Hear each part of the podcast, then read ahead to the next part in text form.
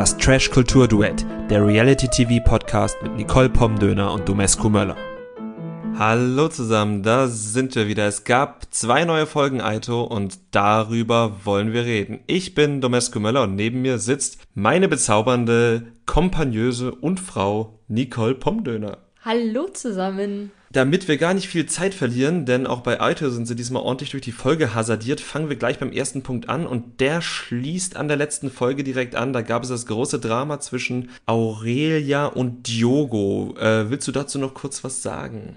Ja, also ihr erinnert euch vielleicht, wer unsere letzte Folge gehört hat oder wer natürlich auch einfach die Aito-Folgen gesehen hat, dass äh, Aurelia und Diogo irgendwie so einen äh, never-ending Streit hatten. Da ging es eigentlich auch um Aurelia und Eugen. Hatten Aurelia und Eugen jetzt was in der Vergangenheit? Wenn ja, wie viele Gefühle waren da im Spiel? Bla bla bla. Hat eigentlich kein Schwein interessiert, außer Diogo und Eugen. Ja, irgendwie war das deren Thema und ähm, das wurde jetzt halt wieder aufgegriffen und Aurelia hat mehrfach klargemacht, dass sie gerne mit Yogo irgendwie weitermachen würde und Yogo hat klargemacht, ja, weiß ich nicht. Das stimmt nicht so ganz. Er hat gesagt, ich sag ja nicht, dass ich nicht mehr will. Ich will es nicht. Aber ob ich will, weiß ich auch nicht. Okay, äh, sehr kreativer Satz. Muss man ihm lassen. Was man ihm auch lassen muss, ist halt, und das kam in der letzten Folge nicht so raus, da muss ich jetzt mal zu seiner Verteidigung jetzt mal sagen, weil ich finde sonst, dass er nicht so gut weggekommen ist in dieser Folge, aber zu seiner Verteidigung muss ich sagen, dass offenbar ja wirklich Infos von Aurea kleckerweise rübergekommen sind und das würde mir halt auch nicht gefallen. Wenn Leute immer nur das zugeben, was ohnehin gerade ist. Allerdings kann das natürlich auch wieder Ansichtssache gewesen sein, dass sie dann halt sagt, ja, das kann man auch so sehen und bei Diogo kam es an, als würde es kleckerweise. Ja, also ich finde halt, inzwischen ist es halt irgendwie scheißegal, wie es gewesen ist, weil es ist halt einfach nur noch nervig. Also auch jetzt als Zuschauerin, ich möchte, dass das jetzt endlich vorbei ist, dieses Thema. Also nicht die Sache mit Aurelia und Diogo, aber halt, es ist ja wirklich so, dass aus dieser Kleinigkeit ist halt irgendwie so ein Riesending geworden. Und ich glaube, da haben auch beide irgendwie keinen Bock mehr drauf. Was ich allerdings, also um bei deiner Verteidigung von Diogo einzusteigen, was ich halt schon gut verstehen kann, ist, dass man da gerade am Anfang, wenn man sich kennenlernt, hat man halt keinen Bock auf so einen Stress ne? Da würde ich jetzt ganz pragmatisch sagen, da macht ihr den Stress halt nicht, aber gut, nun ist er halt schon mal da. Ich glaube, bei den beiden ist halt so ein grundsätzliches Problem, dass Aurelia eine Person ist, die ähm, zum einen halt ja sehr schnell emotional reagiert, beziehungsweise ihre Emotionen halt sehr deutlich artikuliert und sie zeigt und vor allem auch alles ausdiskutieren möchte. Und Diogo ist halt das Gegenteil, ne? Diogo ist halt jemand, der, glaube ich, schon auch, wie man so schön sagt, das Herz am rechten Fleck hat. Aber das kann er halt irgendwie nicht so sagen, ne? Und ähm, der will halt nicht groß rumdiskutieren, der will halt, dass irgendwie alles straightforward und einfach ist. Und wenn es das nicht ist, dann zieht er halt schnell irgendwie den Kopf ein. Und ich glaube, da sind die beiden einfach sehr gegensätzlich. Das stimmt. Das äh, ist ja auch in dieser einen Szene wundervoll aufgefallen, als auch Rea diese Aussprache eingefordert hat und Diogo aufs Klo rauchen und in die Küche und wahrscheinlich wäre er am liebsten auch noch auf den Mond gefahren, aber das geht nun mal nicht, weil sie ja in äh, Quarantäne sind. Genau, also auch jetzt in Folge 5 und 6 sind wir da nicht wirklich weitergekommen. Diogo braucht irgendwie noch Zeit. Es klingt jetzt zumindest, oder es klang zum Ende der Folge so, als würde Aurelia ihm die jetzt auch noch geben. Es ist irgendwie immer noch ein Hin und Her. Mhm. Würdest du sagen, sie passen zusammen? Ja, ich glaube irgendwie schon. Also das ist halt immer wieder diese große Frage, wie qualifiziert sind die RTL-PsychologInnen? Welche Kriterien haben sie da an Land gezogen? Aber grundsätzlich finde ich irgendwie schon, dass die beiden irgendwie, da, da stimmt schon die Chemie, ne? Also irgendwie ist da was ob das jetzt auch das ist, was die PsychologInnen gesehen haben, ist halt die große Frage. Bevor wir dann aber zum, ich sag jetzt mal, Ersatzpaar kommen, äh, Aurelia und Danilo, gibt es noch eine kleine Anekdote unsererseits. Und zwar hat der Dritte in diesem Streitbunde, Eugen, sich tatsächlich bei uns auch noch zu Wort gemeldet. Wir haben Fanpost bekommen. Ja, genau. Ähm, nachdem wir unseren Podcast auf Instagram beworben haben mit einem kleinen Snippet über Wahrheit und wie es mit der Wahrheit nun so ist, dass sie ja von verschiedenen Menschen verschieden aufgenommen werden kann, hat sich Eugen bei mir gemeldet und ähm, das war eine private Nachricht, deshalb werde ich das jetzt nicht zitieren, nur kurz gesagt, er sieht es anders und ich würde das jetzt einfach mal so stehen lassen, einfach nur um ähm, meine Position, dass es, wenn verschiedene Leute auf eine Sache schauen, es verschiedene Wahrheiten geben kann, äh, nicht zu beschädigen. An dieser Stelle aber auch gerne einmal der, die Aufforderung oder der Hinweis, dass wir uns auf jeden Fall immer sehr gerne über Feedback freuen, ähm, sei es jetzt von Eugen oder anderen TeilnehmerInnen von Eite oder einfach unseren ZuhörerInnen. Ich gehe mal davon aus, dass Eugen jetzt vielleicht nicht unbedingt unsere ganze Folge gehört hat. Wenn doch, würde es mich natürlich freuen. Aber ja, wir würden uns auf jeden Fall sehr über Feedback freuen, wenn ihr irgendwas anders seht als wir, wenn ihr das genauso seht wie wir oder wenn ihr einfach noch irgendwie wollt, dass wir über bestimmte Themen sprechen oder so, dann schreibt uns das gerne. Gerne. Und auch bei inhaltlichen Fehlern, da hatten wir letztes Mal auch schon ein bisschen Fanpost bekommen. Gerne immer dazu. Wir lernen und wir sind bereit, es besser zu machen. Genau. Jetzt aber noch einmal zu Aurelia und Danilo. Wer die Folge gesehen hat, wird es wissen. Als Diogo dann nämlich auf einem Date war, haben Aurelia und Danilo sich ein bisschen angenähert, haben wahrscheinlich mehrere Stunden miteinander gesprochen, haben festgestellt, dass sie irgendwie ja Gemeinsamkeiten haben, dass sie eine gemeinsame Gesprächsebene haben, haben sich auch zwischenzeitlich für ein mögliches Perfect Match gehalten. Wie siehst du das? Könnte das bei Aurelia und Danilo tatsächlich der Fall sein? Ähm, das weiß ich nicht. Also zumal sie auch selber gesagt haben, ähm, sie hätten sich vor diesem Nachmittag äh, auf Platz 10 gegenseitig gehabt und äh, dann hatten sie sich plötzlich gegenseitig durchaus möglicherweise auf Platz 1. Ähm, ganz nach dem Motto, die Letzten werden die Ersten sein. Scheint da am Nachmittag was passiert zu sein. Ich kann mir halt vorstellen, dass Beide kamen aus einer Enttäuschung heraus. Aurea aus dieser Enttäuschung von Diogo, der halt einfach kein Wort gesagt hat oder halt nicht so richtig, außer diesen wunderschönen Satz, den du da zitiert hast. Und ähm, Danilo kam aus der Enttäuschung mit Jill, die genau die gleichen Fehler macht wie in der ersten Staffel. Weiß nicht, ob es Fehler sind, aber auf jeden Fall die gleichen Verhaltensweisen an den Tag legt. Verhaltensweisen an den Tag legt. Und auch da war er durchaus enttäuscht, was man auch durchaus verstehen kann. Und dann hatten sie einfach ein paar schöne Gespräche gehabt und das wird sich denke ich, für beide gut angefühlt haben, das wird beiden gut getan haben. Ob die jetzt wirklich zusammenpassen, wenn sie rein optisch nicht ihr Fall sind, also im echten Leben ja, aber ob sie bei Aito zusammenpassen, wenn sie gegenseitig nicht der Typ sind, das bezweifle ich halt einfach, weil das abgefragt wird. Das wird hundertprozentig bei RTL abgefragt. Und wenn das halt nicht der Fall, äh, wenn da keine Übereinstimmung ist, dann werden sie meiner Meinung nach nicht ein Perfect Match sein. Ich sag, sie sind eh kein Perfect Match. Zum einen einfach so aus dem Bauchgefühl heraus und zum anderen, weil Danilo halt auch so ein, so ein Stolz- und Ehre-Typ ist. Und das passt mit Aurelia nicht. Also ich will nicht sagen, dass Diogo nicht auch irgendwie, der hat ja auch schon irgendwie so seinen Stolz und so.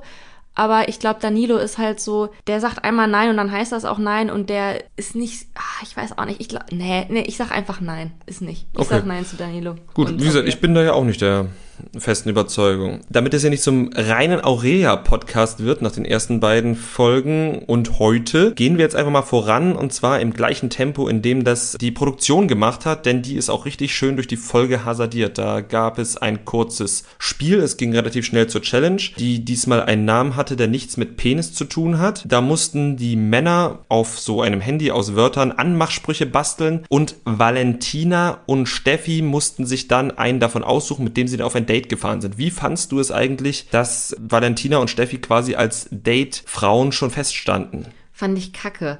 Also ich habe das nicht so ganz verstanden, warum das jetzt irgendwie der Fall ist. Wahrscheinlich, weil sie halt irgendwie nach irgendeiner Regel jetzt die Frauen aussuchen mussten. Das Spiel hat es anscheinend nicht hergegeben, dass es da halt irgendwie beiderseitig irgendwie eine Challenge gibt.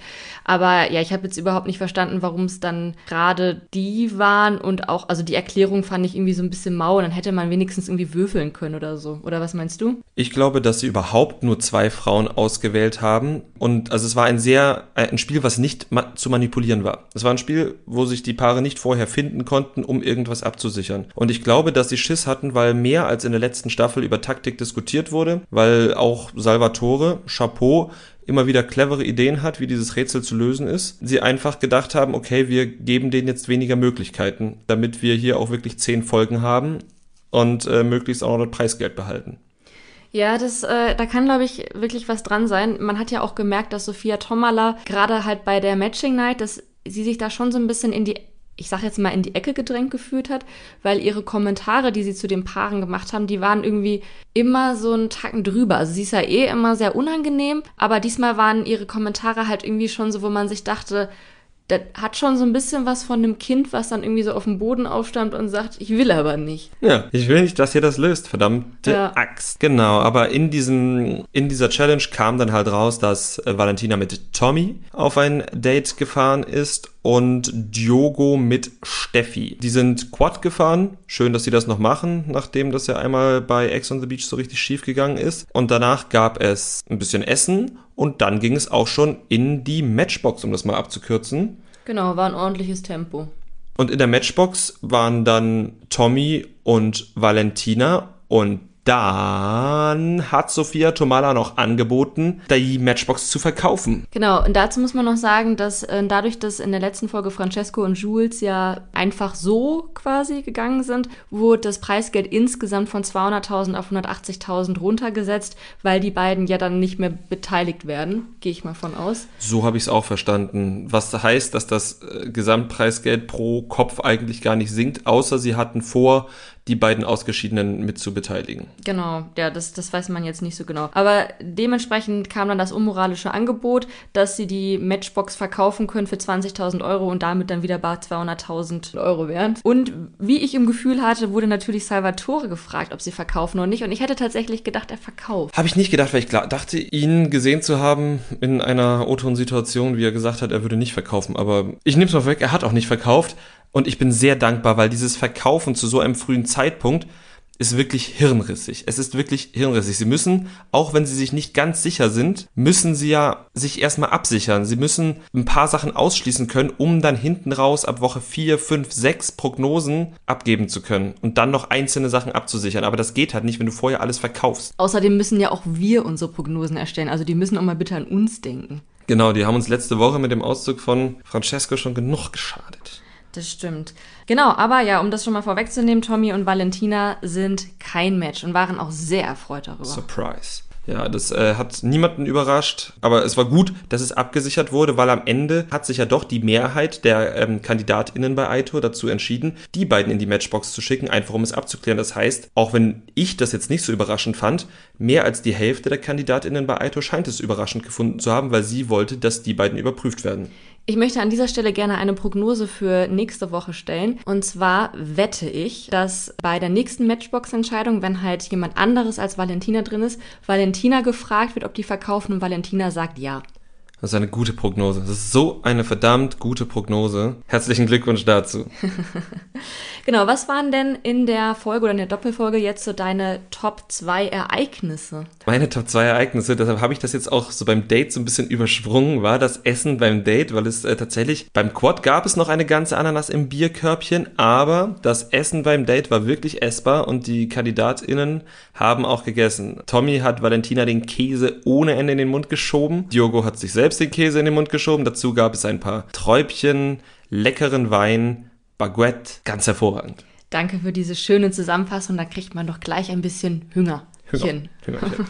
Sehr gut. Ähm, das war mein Top 1 Moment. Was war dein Top 1 Moment? Mein Top 1 Moment war, dass Salvatore Diogo Liebestipps gegeben hat. Das war ein guter Moment. Also ich glaube, das wird ein Moment sein, der mir für immer in Erinnerung bleibt, denn ich hatte Salvatore bisher in keinem Format und ich habe, glaube ich, alle Salvatore-Formate gesehen, hatte ich ihn als Liebesexperten empfunden. Ähm, aber ich fand tatsächlich das, was er Diogo gesagt hat in Bezug auf Aurelia, von wegen hier, ne, ihr passt gut zusammen, gib ihr nochmal eine Chance und die meint es wirklich ernsthaft mit dir. Er hat, glaube ich, auch sowas in die Richtung gesagt, von wegen, leg nicht so viel Wert auf diese Kinderkacke da. Fand ich gut, hätte ich nicht gedacht. Ja, nur wurde es halt dann direkt danach ziemlich schlimm, fand ich. Also das war gut. Er hat zu Aurelia gute Sachen gesagt. Nur dann hat er sich ja irgendwie darauf versteift, Aurelia von den anderen abzuheben, die ja alle so Schlampen sind, in Anführungszeichen, die dann halt ihm irgendwo hinpacken und glücklicherweise hat RTL dann was eingespielt und gesehen, dass er äh, Sarah irgendwo hingepackt hat und dann hat er über Jill hergezogen, über andere hergezogen. Ich finde das dann halt, ah, es ist halt eine Dating-Show. Mach mir nicht meinen Top-Moment kaputt. Entschuldigung, aber wie gesagt, also für mich hat dieser Top-Moment auch gut top angefangen, aber ging dann ziemlich flopmäßig weiter. Aber dann vielleicht erzählst du mir, was dein zweiter Top-Moment war. Ich erzähle dir meinen zweiten Top-Moment und zwar war das das Gespräch zwischen Jamie und Jackie, was ähm, irgendwie auch so völlig aus dem Nichts kam. Also ich habe die beiden jetzt vorher auch noch nicht irgendwie stark gesehen oder so, aber man hat gesehen, wie Jackie Jamie zur Rede gestellt hat, warum er sie denn meidet. Und er hat ihr gesagt, dass sie auf dem Berg des Horns ist und dann noch eine Räuberleiter hat, um nochmal drüber zu klettern. Und ich fand diese metaphorische Beschreibung einfach grandios. Die war wirklich gut und ich habe mich ohnehin gefreut, mehr von Jackie zu sehen. Ähm, nicht nur, weil mir ihr Kleid an diesem Tag sehr gefallen hat, weil das so geweht hat, als wäre sie eine römische Feldherrin, während sie da äh, ihre Den Proble Berg des Zorns erklommen hat. Den Berg des Zorns erklommen hat, sondern halt einfach, weil ich finde, dass sie bisher in der Staffel zu kurz gekommen ist. Also ich würde wahrscheinlich keinen Nachmittag mit ihr aushalten, aber ich finde sie für Reality TV etwas unheimlich gut gemacht. Sie wurde dafür geboren und ich finde, wir sollten in den kommenden Folgen hoffentlich mehr von ihr sehen. RTL 2, hört ihr das? Bitte mehr von Jackie. RTL. Ups. Mein zweiter Top-Moment war dann tatsächlich Sarah, die ähm, sich dieses Gespräch mit Josua nochmal gegeben hat, der wieder ein bisschen rumgeschlängelt ist, was seine Eifersucht angeht. Ja, ist eifersüchtig, aber sie ist ja schuld daran und so. Das war wieder seine, sein Tenor. Und sie hat sich davon aber nicht beeindrucken lassen, sondern hat einfach dann für sich entschieden, ja, natürlich könnten wir, weil es doch einige Sachen gibt, die stimmen, ein Perfect Match sein, aber draußen wird es halt nicht sein. Und dass sie da halt sinnvoll reflektieren kann und nicht wie Valentina, ich hoffe, du willst das nicht als Cringe-Moment anbringen, ansonsten ist es eine perfekte Überleitung, die das eben nicht kann. Die dann halt sagt, ich wähle den, den ich möchte, und nicht irgendwen, den ich gar nicht möchte, um mir selbst treu zu bleiben, sondern halt Sarah kann differenzieren, kann halt sagen, ja, okay, Josua, das stimmt, den werde ich jetzt immer wählen, weil für das Spiel ist es richtig, aber draußen werde ich ihn nicht angucken, weil ich glaube, er würde mich in ein Zimmer einsperren. Diese Art zu abstrahieren finde ich super und die hat halt Valentina nicht. Da gebe ich dir vollkommen recht und da habe ich jetzt mal eine philosophische Frage. Glaubst du, dass die Kandidatinnen bei Are You the One sich mehr anstrengen, weil sie denken, okay, ich finde hier vielleicht wirklich mein Perfect Match, was auch im Real Life mein Perfect Match sein könnte? Oder glaubst du, dass sie sich weniger anstrengen, weil sie denken, ist ja scheißegal, ob ich mich für offene Hose benehme, ich habe ja hier eh mein Perfect Match drin. Nee, also, also in Bezug auf die Partnersuche würde ich halt sagen, da strengen sie sich mehr an, wenn sie denn einen Partner finden wollen. Ich kann mir halt zum Beispiel vorstellen, dass Leute, die halt nicht zwingend einen Partner finden wollen, sondern Partnersuche irgendwie auf Top 6 haben und auf Top 1 bis 5 andere Sachen wie Sendezeit, Instagram und noch ein bisschen Zeit im Boom Boom Room, vielleicht das auch ausnutzen, dass sie, dass andere denken, sie könnte ihr Perfect Match sein und dann halt das zum Rumknutschen oder Rumboom-Boomen nutzen. Aber das zweite, was du gesagt hast, habe ich auch gar nicht richtig verstanden. Also, dass sie sich jetzt weniger von ihrer guten Seite präsentieren, weil sie wissen, naja, hier ist ja eh irgendwie mein Perfect Match und die PsychologInnen haben ja gesagt, dass wir perfekt zusammenpassen. Deswegen brauche ich, brauch ich mir gar nicht erst anstrengen. Oh, das wäre aber wirklich großes Vertrauen in die RTL-PsychologInnen. Das stimmt. Also das glaube ich halt nicht. Also das kann ich mir nicht vorstellen.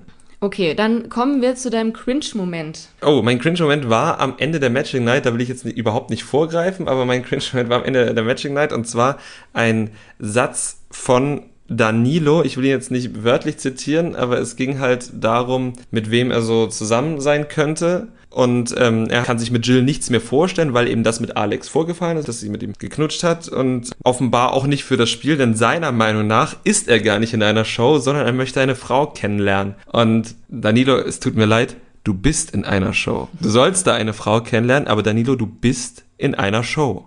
Das sollte ihm vielleicht nochmal jemand sagen. Ja, das wäre gut. Mein Cringe-Moment war eine äh, sehr simple Szene. Und zwar, als Diogo morgens nach dem Aufstehen einen Energy-Drink getrunken hat. Wie ekelhaft ist das? Ey, wenn man morgens in der Bahn sitzt und dann sitzt da jemand, der einen Energy-Drink trinkt, dann riecht das immer gleich nach Erbrochenem und ist einfach furchtbar eklig. Und deswegen, oh, da kräuseln sich mir die Fingernägel, wenn ich sehe, wie Leute morgens direkt nach dem Aufstehen sich erstmal so einen Drink kippen. Nee, ich kann das wirklich nicht. Also dieses Energy-Drink, ich möchte Energy-Drinks nicht per se shamen, aber sie riechen einfach abartig. Und sie schmecken auch abartig. Und sie schmecken sehr wahrscheinlich auch abartig. Aber dann kommen wir zur Matching Night. Heute würde ich sagen, zählen wir die Matches mal auf. Möchtest du einfach mal den Anfang machen? Ich mache mal den Anfang. Es war Frauenwahl, weil eigentlich wäre ja letzte Woche Männerwahl gewesen, ist wegen Francesco ausgefallen und so weiter. Frauenwahl hat begonnen mit Melina und ähm, sie hat Tommy gewählt. Ja, würde ich sagen, ist möglich. Ein zweites Paar war Valentina, die hat entgegen der, Der Abmachung. der Abmachung, hat sie Josua gewählt, weil sie ja so real ist, weil sie ja niemanden wählt, den sie nicht wirklich liebt, so ähnlich hat sie das, glaube ich, äh, formuliert, oder den sie nicht wirklich will. Und sie hätte eigentlich laut der Strategie Alex wählen sollen, aber das würde sie nie tun, obwohl er eigentlich auch auf ihrer Liste auf der 2 war, aber damit würde sie sich selbst nicht treu bleiben, hat sie gesagt. Meine Meinung ist, sie wollte halt einen Aufstand machen, um Sendezeit zu machen, äh, zu bekommen. Sie ist ja nicht unclever, aber es tut mir wirklich im Gehirn weh. Immer dieses Renitente. Dieses Renitente tut mir wirklich im Gehirn weh, weil man halt sieht, es ist, ich habe es in der ersten Folge schon mal gesagt, es ist halt dieses typische Populisten-Politiker-Zeug, dass man halt einfach nur sein Ding durchzieht, ohne auf andere zu gucken und das nervt mich. Es hat halt auch echt krass pubertäre Züge. Man hat ja auch dann gesehen, wie Tommy sie dann nochmal zur Rede gestellt hat. Tommy war ja so der Initiator dieser Strategie und Valentina hat sich halt wirklich verhalten wie ein Teenager, der gerade in der Pubertät ist und sagt, egal was Papa sagt, ich sag das Gegenteil. Sie hat ja auch tatsächlich zu ihm gesagt, du bist nicht mein Vater. Und ähm, ja, also was soll man dazu noch sagen? Drittes Couple war, ähm, oder die dritte Wahl hat Steffi getroffen und sie hat Eugen gewählt. Ja, dazu habe ich nichts zu sagen. Ähm, Jackie hat dann ähm, Salvatore gewählt. Die beiden wirken irgendwie so wie so ein altes Ehepaar, haben sich auch gegenseitig noch einen Spruch gedrückt. Ist ganz erfrischend. Wie gesagt, mein Wunsch, mehr von Jackie zu sehen, gilt weiterhin. Die beiden kann ich mir auch gut vorstellen. Genau, dann hat Jill Jamie gewählt und Jill hat dann äh, auch noch einen Spruch gedrückt und zwar dem Alex, mit dem sie ja immer wieder knutscht, über den sie gesagt hat, man kann sich alles schön trinken. Und ich finde, das ist ein Spruch, der wirklich sehr daneben schießt. Also ich weiß jetzt ja nicht, was die beiden für ein Verhältnis haben, ob die da auch mal irgendwie wirklich sich auch voreinander solche Scherze machen, aber das ist halt schon irgendwie echt unter der Gürtellinie. Das war ein bisschen drüber. Ähm, dann nehme ich jetzt mal vorweg, dass äh, Finja Alex gewählt hat und Alex diese äh, Situation genutzt hat, um dann auch der Jill einen Spruch zu drücken und sie leicht zu haben genannt hat. Was Jill dann wieder ganz schlimm fand, was natürlich auch nicht nett ist von Alex, keine Frage. Aber wie es auch in der Bauchbinde dann später stand, dass Jill offenbar sehr gut austeilen, aber nicht gut einstecken kann. Und das ist ja was, das haben wir in der letzten Staffel zu Genüge gesehen. Genau, deswegen halten wir uns damit auch nicht länger auf. Als nächstes hatte Kathleen Manuel gewählt. Ich denke auch sehr unüberraschend. Genau, Aurelia Diogo, die wieder sehr nett und schön nebeneinander aussahen. Das hast du sehr schön gesagt. Und dann als letztes äh, hat Sarah Danilo gewählt, war auch kein anderer mehr übrig. Und am Ende gingen dann tatsächlich ganze drei Lichter an. Eins war schon an, das war das von Jules und Francesco. Und damit gingen nur zwei weitere an und damit eins weniger als in der ersten Matching Night, wo Jules und Francesco nicht nebeneinander saßen. Das heißt, was wissen wir Neues? Äh, wir wissen eigentlich gar nicht so viel Neues, ehrlich gesagt. Ähm, wenn man sich die Matching Nights nebeneinander legt, sieht man, dass fünf Matches, die in der ersten Nacht zusammensaßen, auch in dieser Nacht wieder zusammensaßen. Und unter diesen fünf Matches äh, müssen zwei Matches sein. Oder es ist sehr wahrscheinlich, dass unter den fünf Matches, die in der ersten und in der dritten, also in dieser zusammensaßen, zwei Matches sind. Und eins der Matches aus der ersten, die diesmal kein Match waren, ist auch eins. Wissen wir, welche fünf Matches das sind, die höchstwahrscheinlich ein Match sind? Die fünf, die in der engeren Auswahl sind, sind Melina und Tommy, sind Jackie und Salvatore, Jill und Jamie, Kati und Manuel und Aurelia und Diogo. Sind tatsächlich auch fünf Couples, bei denen ich mir das insgesamt ganz gut vorstellen könnte. Ja, das geht mir ähnlich. Was ist denn aus Folge 5 und 6 jetzt dein persönliches Dream Couple? Mein Dream Couple von dieser Matching Night. Oder auch übergreifend. Mein Dream Couple sind Jackie und Salvatore, weil die beiden so ein tolles altes Ehepaar sind. Und deins? Mein Dream Couple weiß noch gar nicht, dass sie eventuell ein Dream Couple sind. Und vielleicht ist das auch ein bisschen gewagt, aber ich würde Alex und Melina als vorsichtiges Dream Couple benennen, weil ich das Gefühl habe, und das ist noch ein sehr zaghaftes Gefühl, dass beide so Spaßvögel sind, die eigentlich ganz gut miteinander harmonieren könnten. Also beide sind halt dann irgendwie so, ja, die tanzen die ganze Zeit, haben, ja, irgendwie glaube ich, das könnte harmonieren. Und ja, bei Melina und Tommy bin ich mir halt echt nicht sicher, weil die halt echt so unterschiedliche Tempi haben. Aber wie gesagt, das ist noch ein ganz, ein ganz, ganz zaghaftes Dream Couple. Finde ich aber nice. Wen hast du denn als dein Cringe-Couple aufgeschrieben? Aufgeschrieben. Mein Cringe-Couple ist eigentlich auch kein tatsächliches Couple, aber es sind Eugen und Valentina. Also ich finde, das sind, ja, also über Valentina haben wir uns ja schon unterhalten. Sie ist halt äh, die weibliche Reality-TV-Trump. Und Eugen ist jetzt nicht so schlimm, sag ich mal. Nein, damit, damit würden wir Eugen wirklich Unrecht tun. Genau, äh, das, das ist er nicht. Also ich will ihn jetzt schon nicht mit ihr in einen Topf werfen. Allerdings zeigt Eugen halt auch schon immer deutlicher seine hässlichen Seiten, indem er eben dann speziell Valentina beleidigt. Und ich meine, ich kann das, ich kann verstehen, dass man, wenn man mit ihr 24-7 in einem Haus ist, dass man da schnell genug von ihr hat. Du hast ja auch schon so ihre beschrieben, beschrieben, wie widerspenstig sie sich jetzt halt wieder zeigt, wie sie ihre Einzelkämpferin-Tour fährt. Aber Eugen ist dann halt jemand, der darauf reagiert, indem er sie dann tatsächlich hässlich nennt. Du hässliche oder die hässliche hat er gesagt. Ähm, hat gesagt, dass sie irgendwie ADHS hat und das irgendwie auch mit ganz, ganz falschen Symptomen dann beschrieben, die nichts mit ADHS zu tun haben.